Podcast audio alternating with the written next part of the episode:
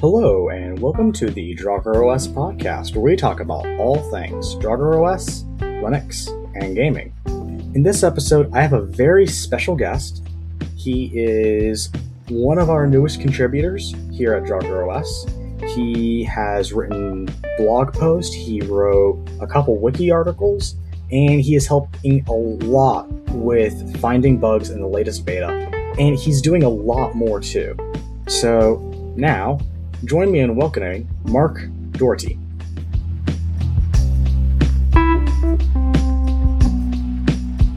So, how are you doing today, Mark? I'm doing pretty good today. I'm not sick. I'm not too affected with the coronavirus spreading around. I'm still working, so life hasn't affected me much with that. So, yeah, I'm doing pretty good. Okay, cool. I uh, haven't been affected by the coronavirus very much, other than the quarantine thing. So, not a huge deal. If anything, it's given me more time to work on Draugr OS, which I think a lot of people are appreciating right now. So, wait, So- you're being quarantined right now? Yeah, my state got a shelter in place order, and it took effect yesterday. So, So, how long do you have to be quarantined? I think about 30 days. Oh, wow. Yeah, not fun.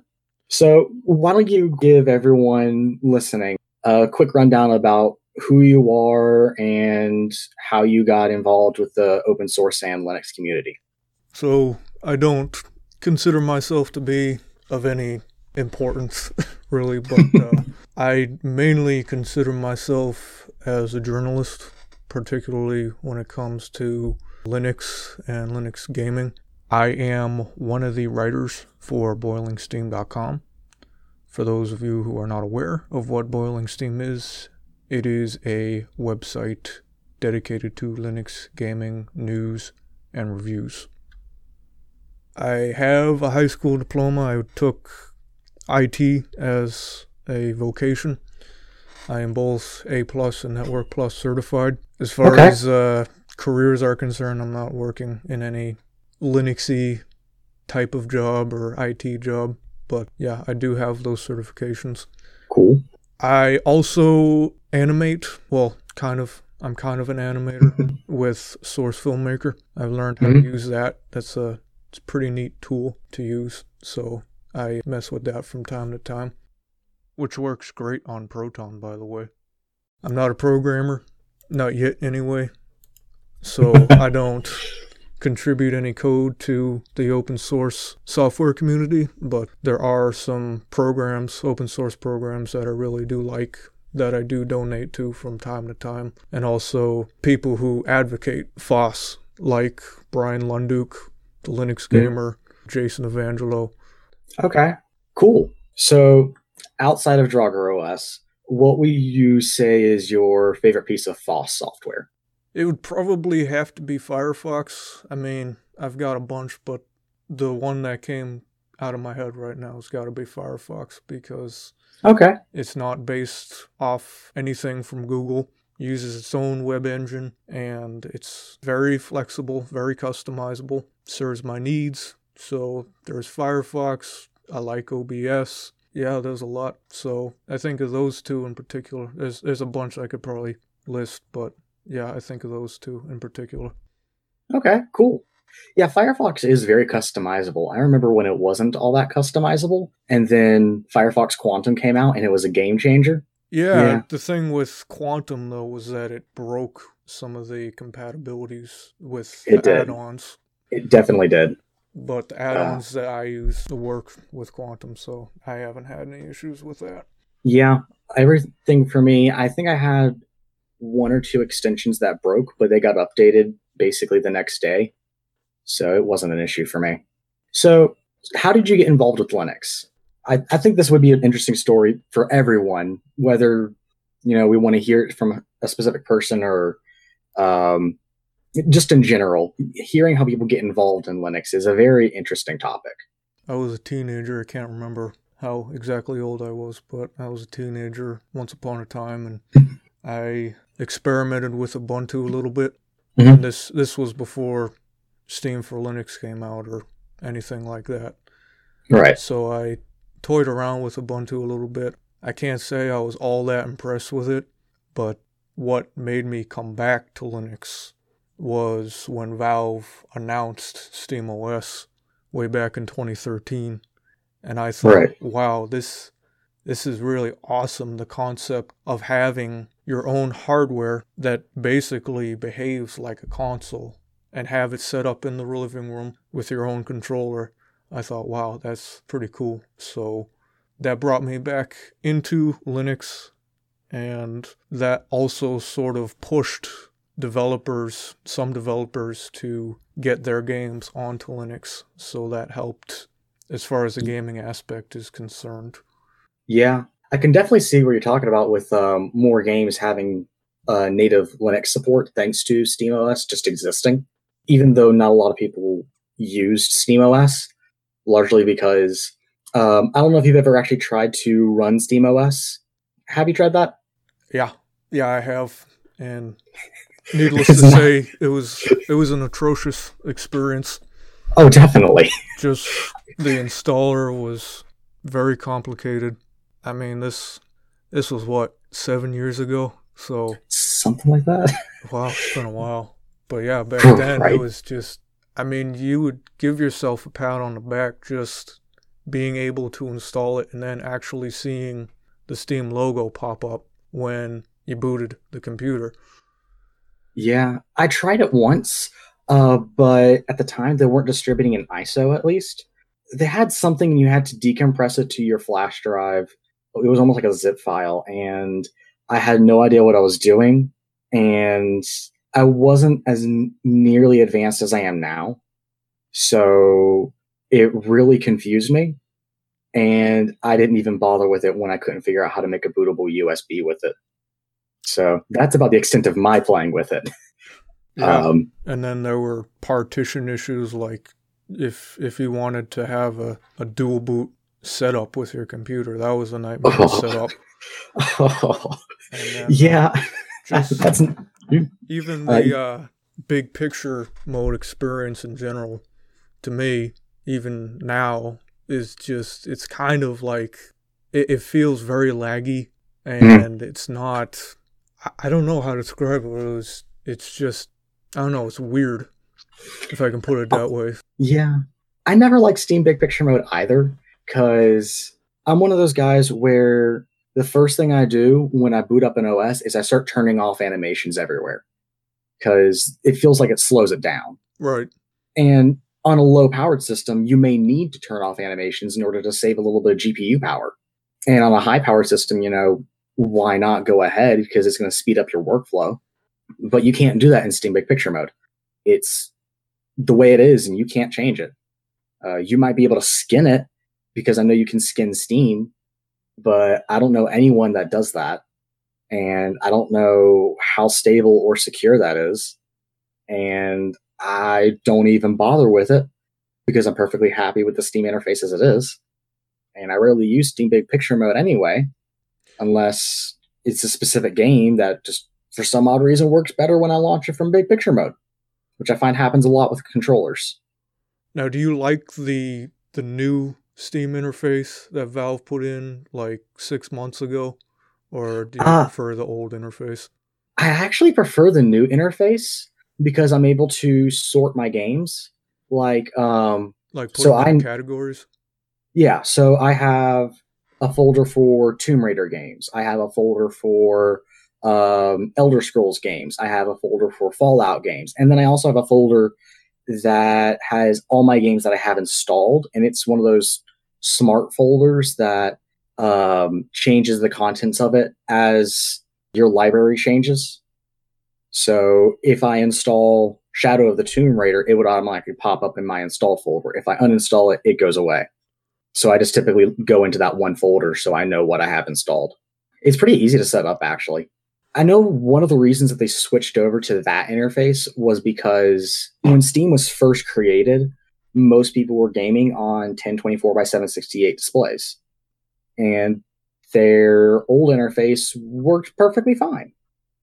But the new interface is much more scalable because I know a lot of us have 1080p, 1440p, 4K displays. Yeah, plus so, you got dual monitor setups. Oh yeah, definitely.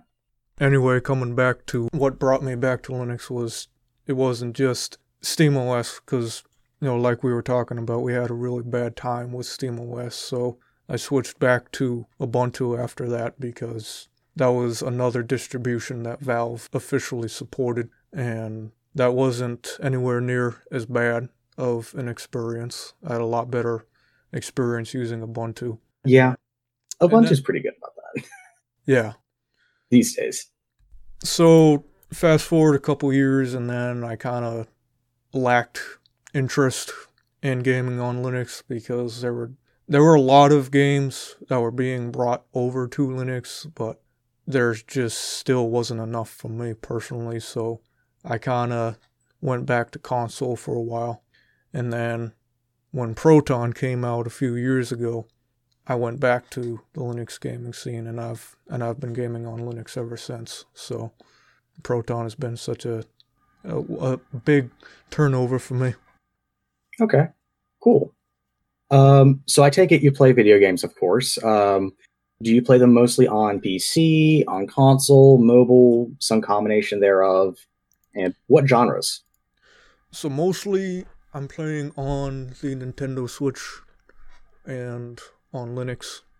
I haven't used Windows in a long time, so it's mostly the Switch and Linux.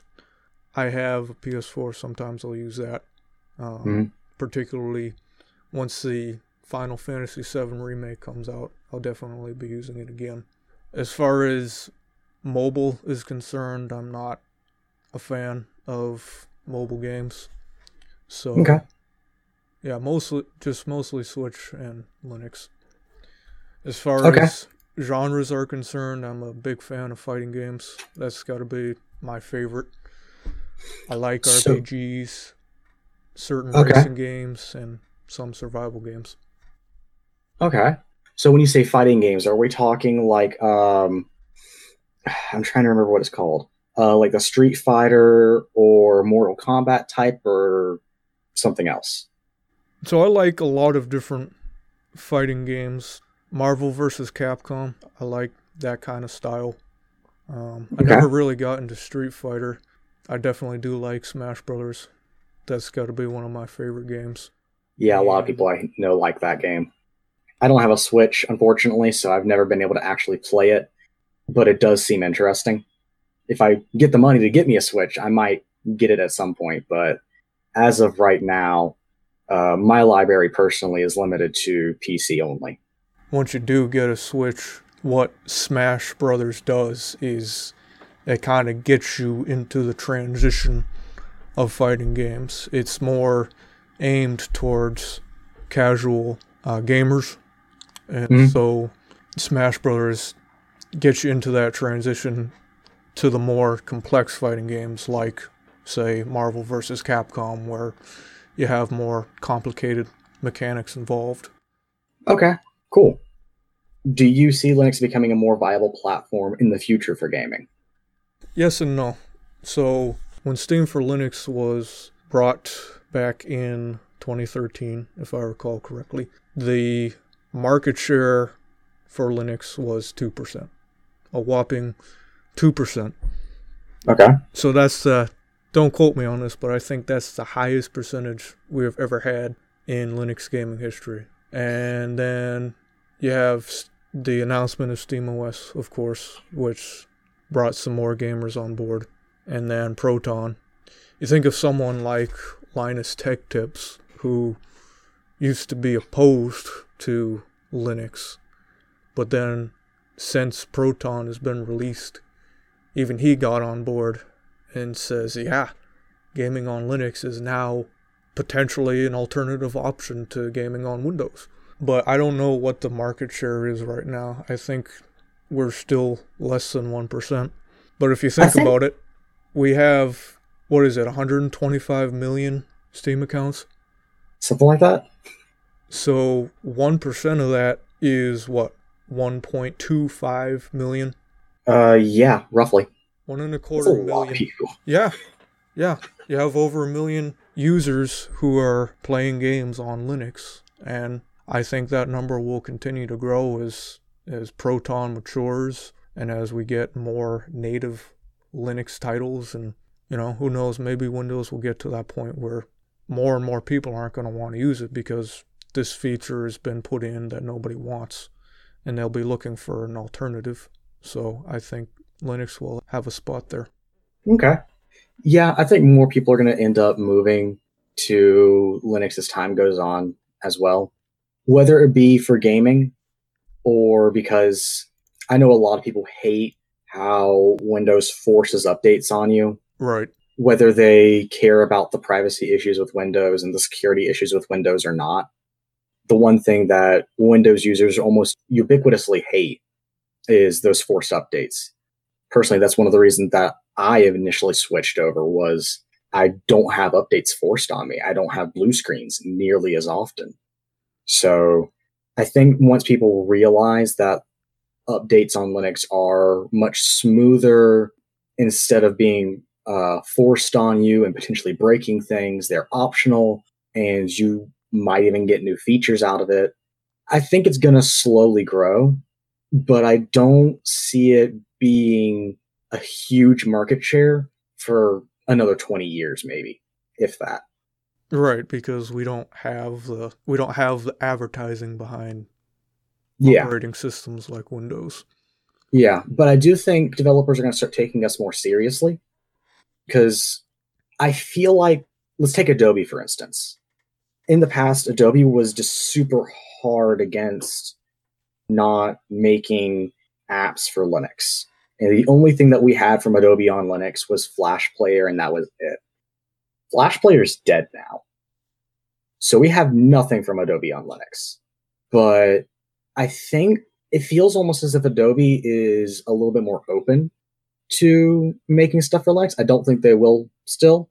I think we need to do a lot more work on the snaps and Flatpaks and the app images because if they do make an app for Linux, that's going to be where it happens but it does feel as if they're a little bit more open to it.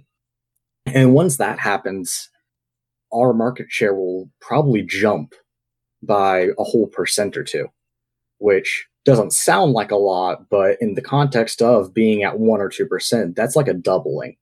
Plus, for the time being, we have other apps that behave the same way.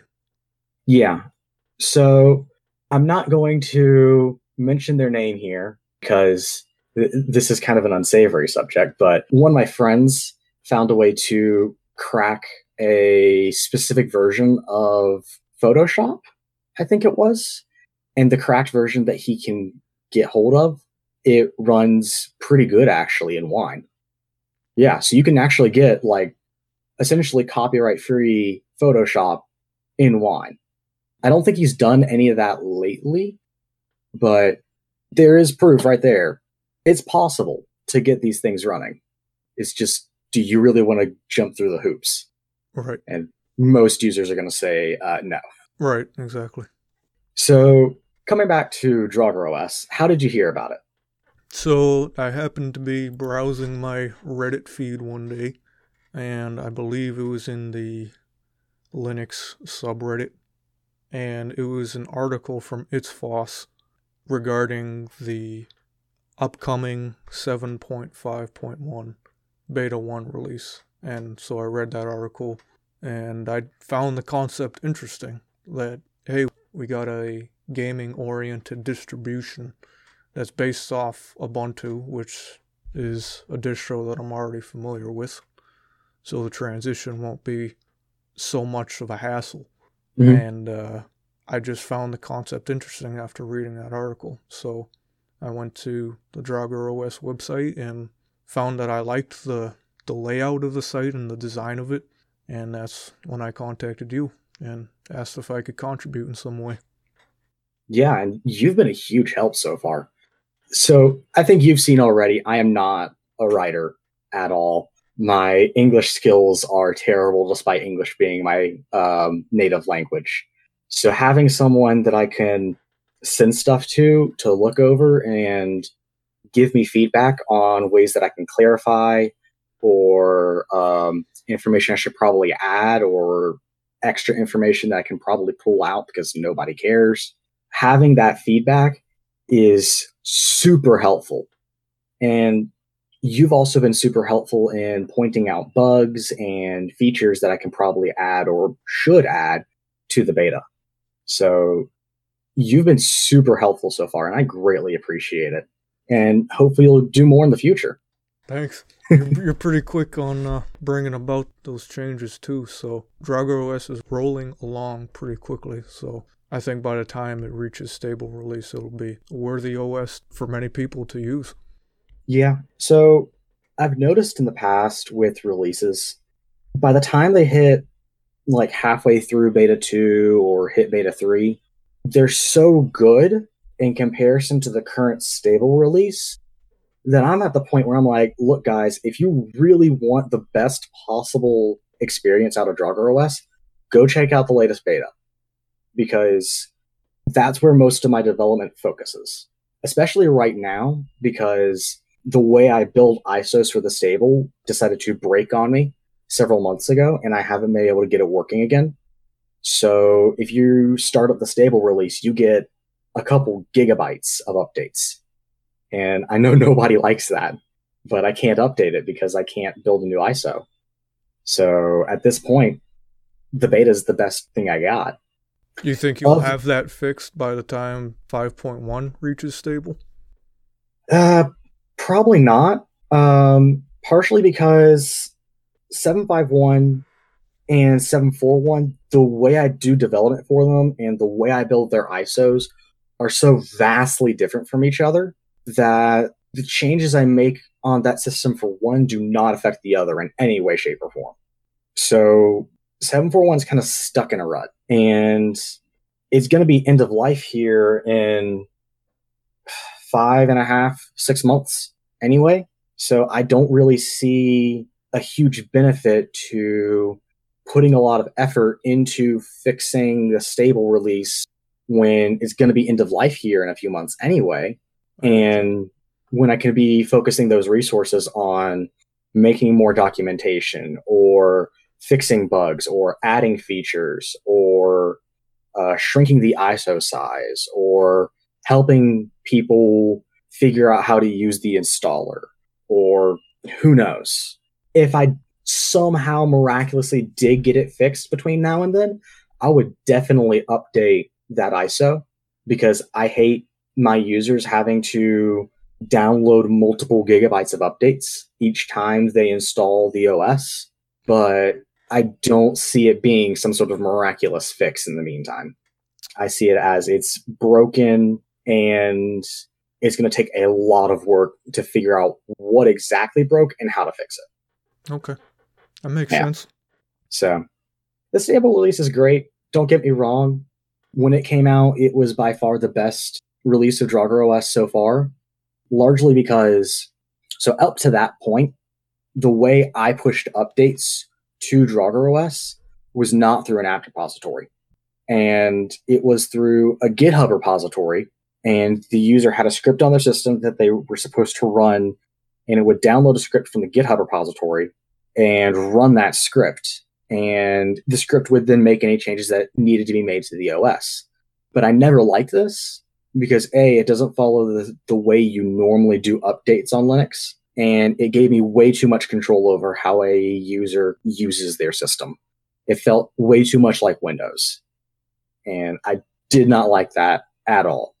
So with 741, I completely got rid of that and moved over to the app repository, which is the way it's really supposed to be done. Right. How long have so, you been working on Draugr OS? Draugr OS was born in May 2018. So we're coming up on the two year anniversary. How did you come up with the 7.x.x? That's a great question, actually. So the first number it indicated the number of tries it took me to get to a point that I felt like Draugr OS could be made public. So the first version of Draugr OS, it was God, what was it? It was Ubuntu 1404 server with LXDE tacked on top. It was never made public, but the way you had to like start it up, you had to start it up, log in on a command line, and then manually start the X server. And that was something that I just I knew I couldn't publish because it's nowhere near good enough. But it was crazy lightweight. Why would um, you use the server edition rather than the desktop edition? Because the server editions of Ubuntu they're much smaller, and because of that, I have less than I need to rip out of it in order to put what I want in and still have a decent ISO size. And I knew at the time that I wanted an interface that was something close to a game console, but I didn't know what desktop I could do that with yet. So I've been searching around and hadn't quite settled on anything quite yet. So I knew chances were I was going to be ripping the desktop off of whatever I used and tacked on what I wanted. But if I could use an OS that didn't have a desktop environment yet, that skips an entire step for me. In the case that the OS I based it off of had a Qt based environment like KDE or LXQT, that would also potentially save a lot of disk space because LXQT, KDE, their dependencies take up a lot of disk space.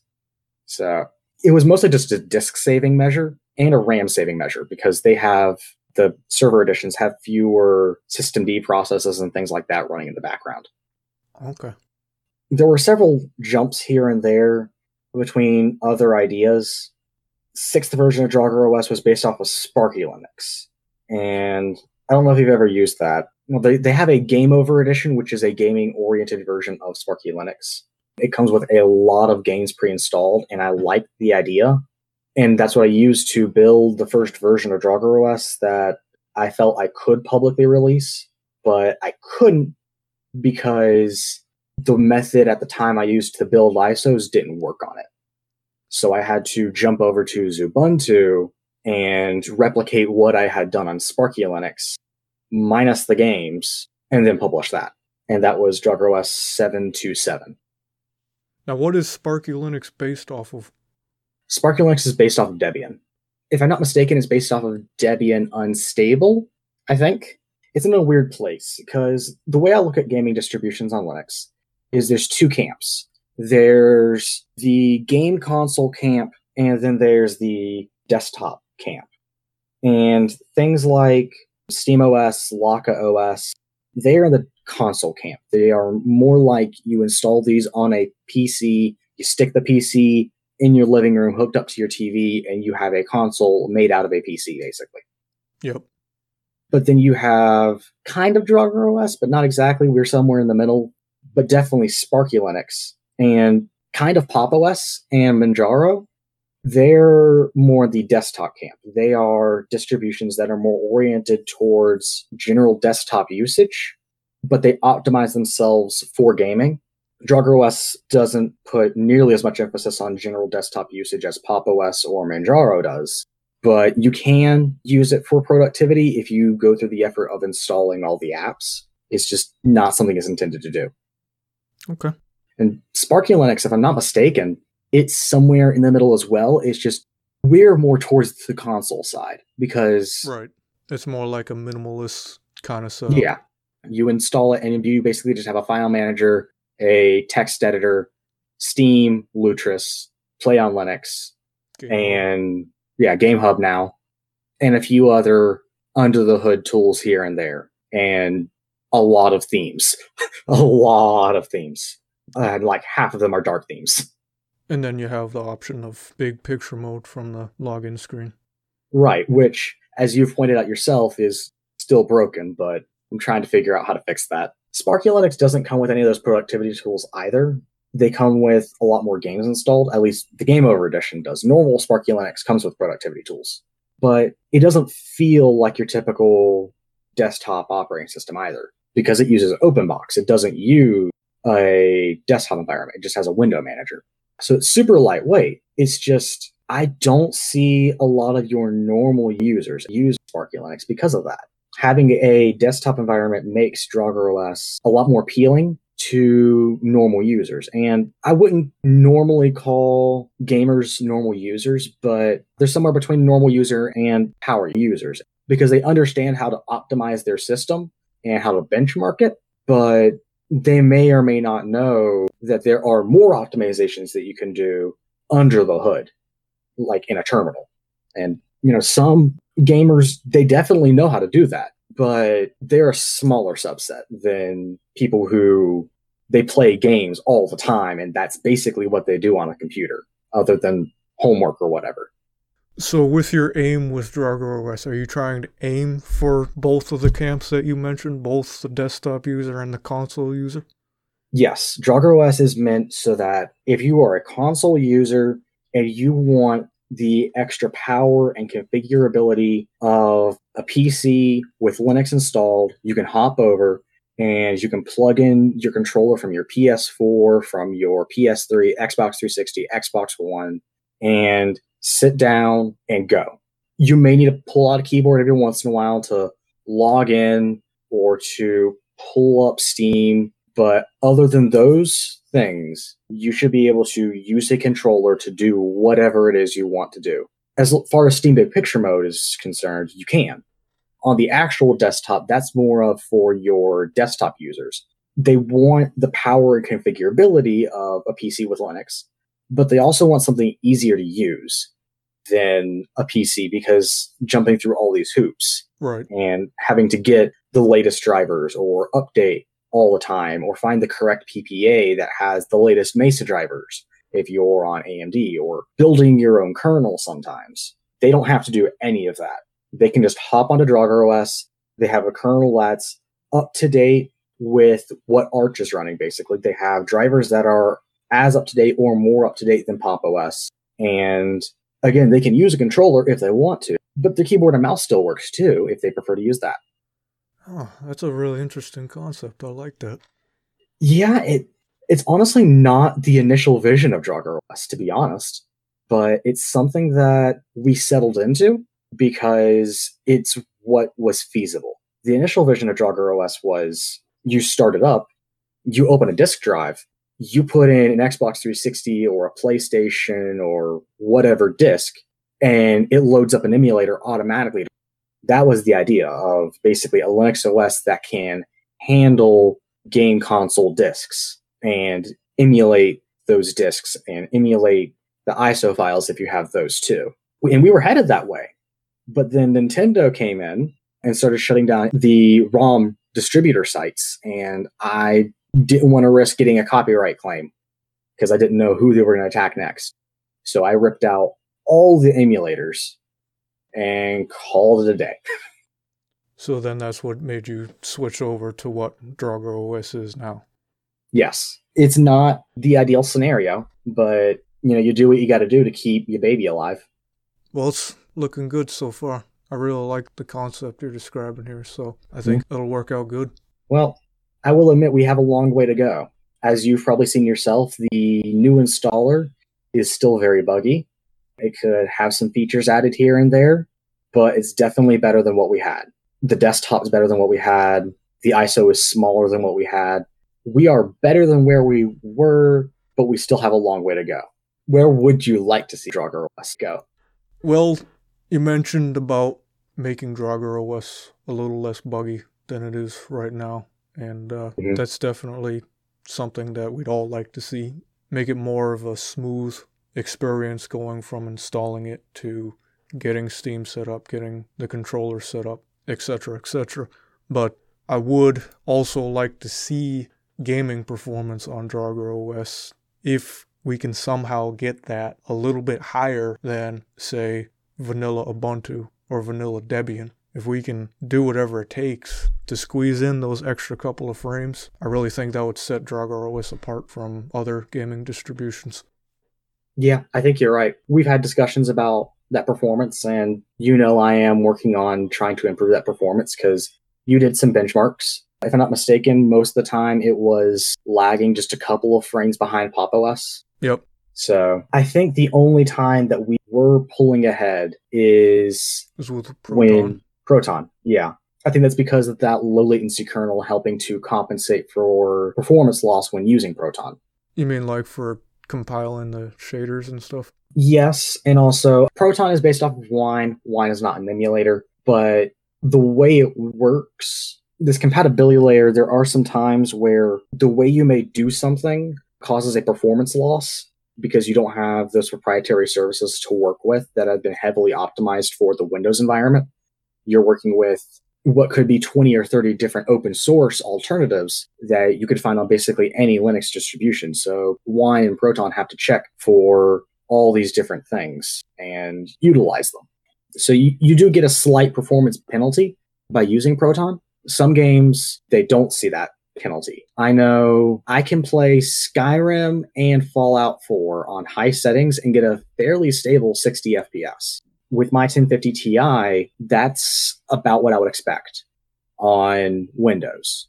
Doom, I can play it near, I think, medium to high settings and be getting I think it's about 100 or so. I don't remember what the numbers were exactly because it's been a while since I've played Doom. But Doom sees almost no performance loss at all on Proton because they've optimized it a lot to work on Proton. So it depends on the game and it's always going to depend on the game. There's nothing I can really do about that. But there is things that I can do to make it more likely to get better performance. Because while I think your normal gamer is going to run a lot of games in Proton, not everything's going to be in Proton. Right. So for people like you and me who are probably going to run games that are more likely to be native, I need to make sure that it's optimized for those native scenarios that we were seeing those lower frame rates. The latest kernel release, 5.6, I did some performance tweaks on it. They were mostly minor. I don't expect to see much of a performance uplift. If Phoronix doesn't come out and say the 5.6 kernel does get slightly worse performance than whatever kernels they're going to test against, then I definitely need to be looking at it. But if 5.6 does have worse performance, then at least I know it's not me. Yep. All right. Well, thank you, Mark, for hopping on to our latest podcast episode with me. It was great to hear your take on Linux and gaming and Drauger OS and where the Linux gaming world is going or where it should go. All right. Well, Thank you for listening to the Drauger OS podcast. Thank you to Mark for hopping on and having this discussion with me. It was a lot of fun, and I hope everyone listening enjoyed this episode as well. So, thanks for listening, and catch you in the next episode.